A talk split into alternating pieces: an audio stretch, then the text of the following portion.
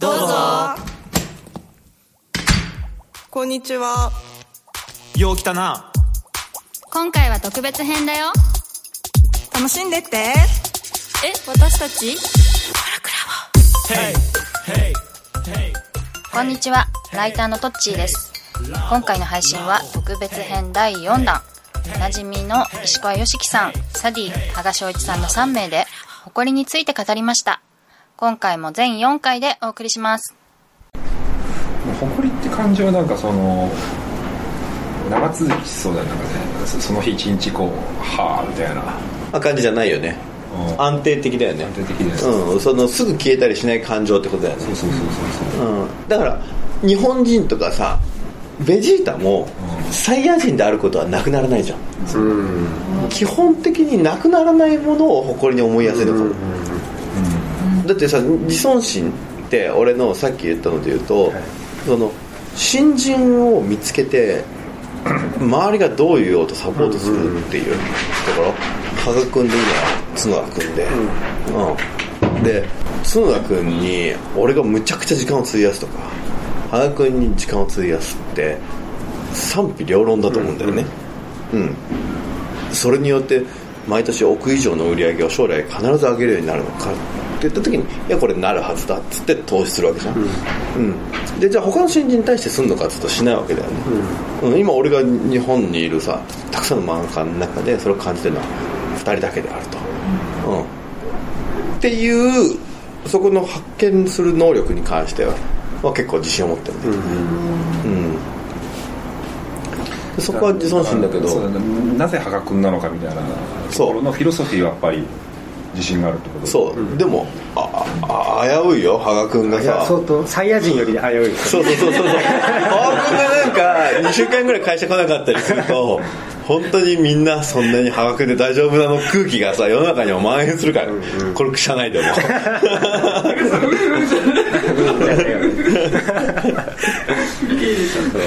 かに。羽賀君に対する誇りはそうあ俺あと川田さんだね。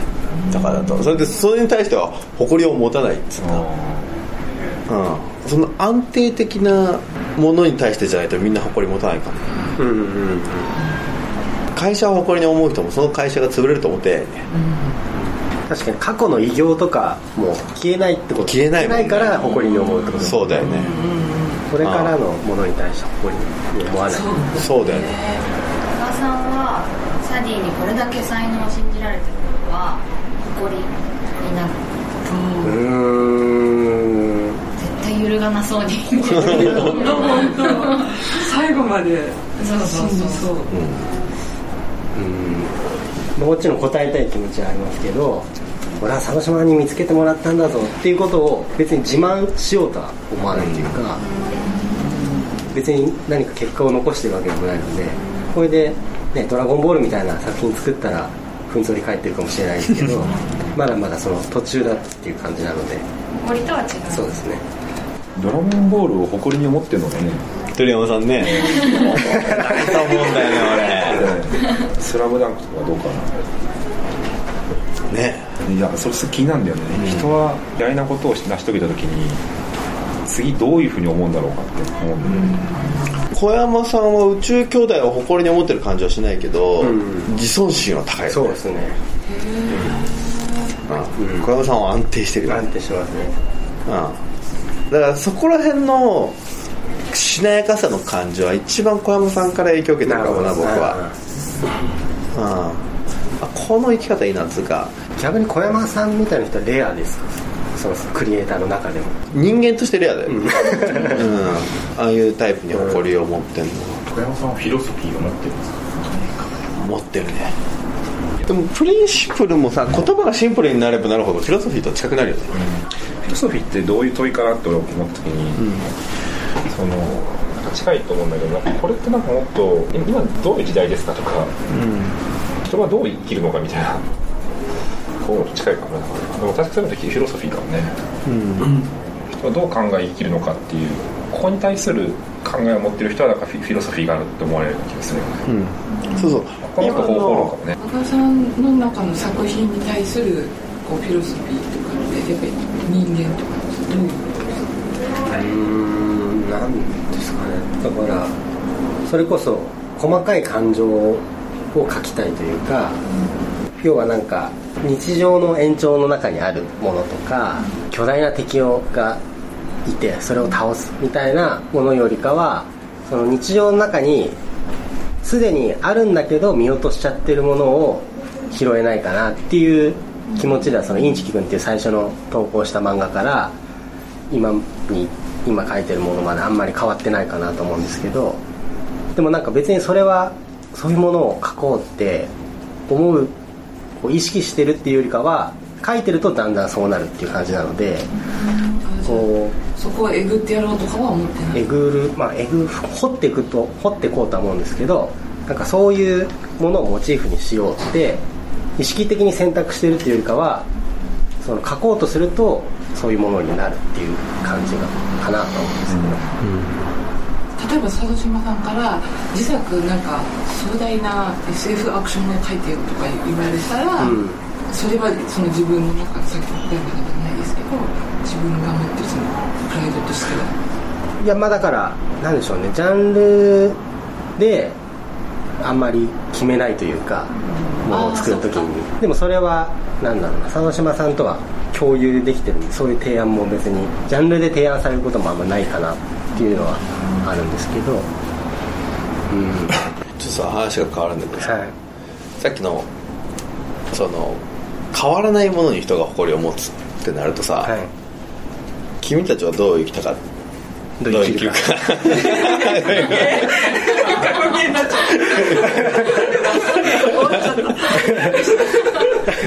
さすがにゴルフが間違えちゃ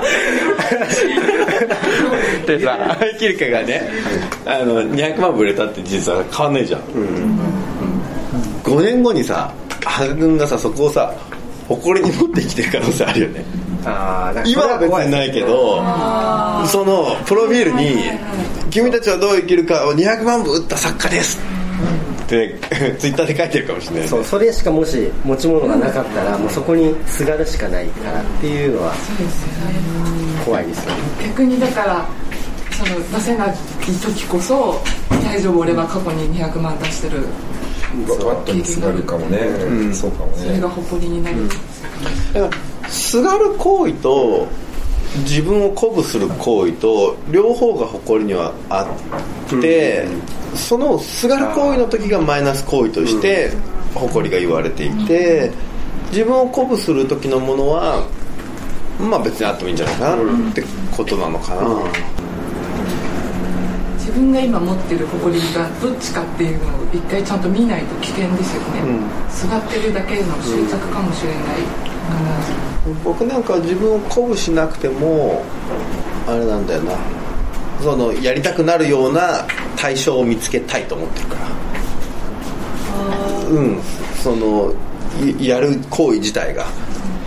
うん。お前じゃないとこれができないとかそんなことは思わずにやりたいんですよ。その。執着しない。そう。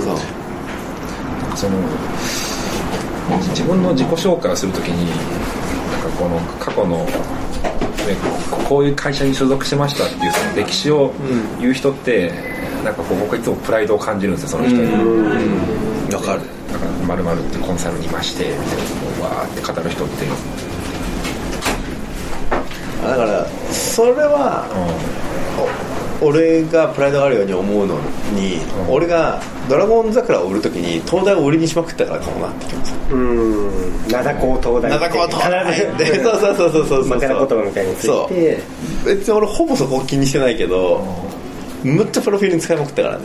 意識的に。うそれはでも本当さっき言ってた戦略の方ですよね。ハウそうそうハウとして使ったん。だけどそう灘高東大の勉強法知りたくない。のかみたいな感じで売り出したわけだからね使いますよね説得力が強い。そう何々家の末裔とかももしかするとそれに近い。そうと思うんですけどねでもなんかあの不不不安とセットってい。うのはなんか本当にそうかもねだから、うんなんか不安だからうわっと言い。たがるってい。ううんなんか過去の人ってやっぱ弱いからさ、理解してもらいたいわけで多分人,、人様に、その時になんか代表作とかねそういう権威あるものに、ま、松平みたいなのがあるとまあ向こうも理解してくれるしこっちもプライドはプライド持って接すれる接すれるけど。ね誇りって不安を消すための道具の一つなのかも確かにね、うん。感情を安定させる時の、安定してるものにすがると不安消しやすいかもしれない。えそうなんだ。不安とそこがセットっていう考え方面白いな。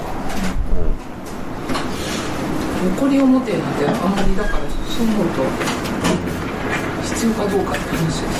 そう。残り何？誇りを持てとか言うじゃない。もっと誇り持って仕事したらどうだとか。自分のやってることに誇り持って生きなさいとかいうそれはもう老後でいいんじゃないかって思いますよね。老後いいろいろやった後に誇りに思うことがあってもいいしやっぱなかったなみたいなのもいいと思うんですけど。次回はイライラと怒りについて喋るあ両方いっちゃう？分けた方がいい？はい。あまあ行ったり来たりするかもねなんか。なんかこれ近くにある感情な気がする。確かに確かにこれでもその意図的にハーバードのあれあ分けてるよね。分けてるよ分けねてるわけですよね。なんか理由があるんですかねここ。そう。そこも話せそうじゃない？イライラと怒りは。ちょっとその説明してからじゃあ。結果これなんかネガティブな感じになってるね。ちょっとね。そうなんですよ。なんかなんかこれね俺らの価値観のせいだよ。でもそのまま消してくれるんだったらあそうそうそうそう使いようってこと使いようでいいよ。うん。大事大事。法律には誇りそうそうだから誇りは消してくれるけど一方でそれが自分を規定することになるからなんか。そうなんだよね。動きにくくなるっていうのがあると思いますよ、だからやっぱりさ重要な感情って幸せとか安心な気がするね。幸せ安心に誇りがつながれば。だから誇りとか希望とかはそのい弱さと一体感な気がする。あ幸せもでもあれですよね。絶望と対ですもんね。あ絶望希望とつい希望そうとそうそうそうそうそうそうそう。感情はあれですね。ネガティブポジティブ常に表裏一体みたいなとこうんろの動きがあるっていうんですねそうだねこの連って面白いのがさ、連って別にその機能しなくなったら解散するんですよ。うん。存続を目的としてなくて、だからついては離れみたいな。本当ラリーだね。こうやってなんていう本でしたっけ？この連。江戸のネットワーク。江戸のネットワーク。え江戸ってこういう時代だったんだよっていうのを現代に広めたのが田中優子さんですよこの人結構いっぱい本出してるね。江戸は酔い越しの金を持たないとか。ああそうそうそうそう。ぶ文人の話もさ多分その業業って話と結構似てんだろうなと思って、いいくつもの人格を持つっていう。優れたクリエイターは複数の人格を持つみたいな。なんかや役割というか、はい。お医者さんでもあり漫画家でもありみたいな。手塚治虫みたいなだから複数の語を持つことっていうのがやっぱりクリエイティビティとか、うん。その文文化を作り出す人なんだと思うけどねなんか。でも酒を飲む時もなんかペンネームみたいな語を持って行くんだって、飲み会に行く時はハガで行くんじゃなくて、別なそう。記名というか。酔いどれ太郎みたいな。そうでいう。語の数がコミュニティの数みたいな感じなんですか？そうそうそうそうそうそう。うん。面白いね。そうお祭りをやってるんですけど、お祭りの世界ってチームって今連って呼んでますねまだ。ああそうなんだ。お祭りのその連の中で呼び名は決まってます。川島ではいかなくて、所属する連によって呼び名が変わります。なるほどね。あそうなんですか。ちなみに何て言ってるんですか？あ自分はあの僕はあのタクシーとかタクシー？タクシー。って呼ばれているあのタクシーで口を合わせにあの乗り付ける。か。らタクシーっていう語を持っていて所属してる連もあるんもですけど。うコルクラボだとスナイパーだもんね。これくらいだとスナイパー。スナイパー他で呼ばれてないよね。スナイパー他では一切呼ばれてない。ですああやっぱいいっすねそれねこの江戸ネットワークコールクラブで読書会したいね。電話そう。だから電話とにかくね機能することがじ重要視されです。ね、機能しなかったらもう解散っていう、今さ反共感論っていうさ、本読んでんだけど知ってる？反共感論でしょ、今共感の時代だって言われてんあじゃん。反共感論。反共感論。で共感をあんまり大切にしてると判断を間違えるあっていうことを言ってる本なんだけどめっちゃ面白いよ。面白い。ね、あそうだよね。だから手段が何なのかとか目的が何なのかによるよねだから、共感。あれ？共感をちょっとあのどっかで語りたいそうですね。感情のうん、共感と同情が何が違うのかって結構ねミラン・クンデラにとっても重要な部分がテーマなんですよ。共感と同情？がどう違うのか。エンパシーとコンパッションは違うみたいな。そう。共感と思いやりかな、うん、はね違うんですよ。農家っていうのも違うんですよ。コルクラボ。ララララボ。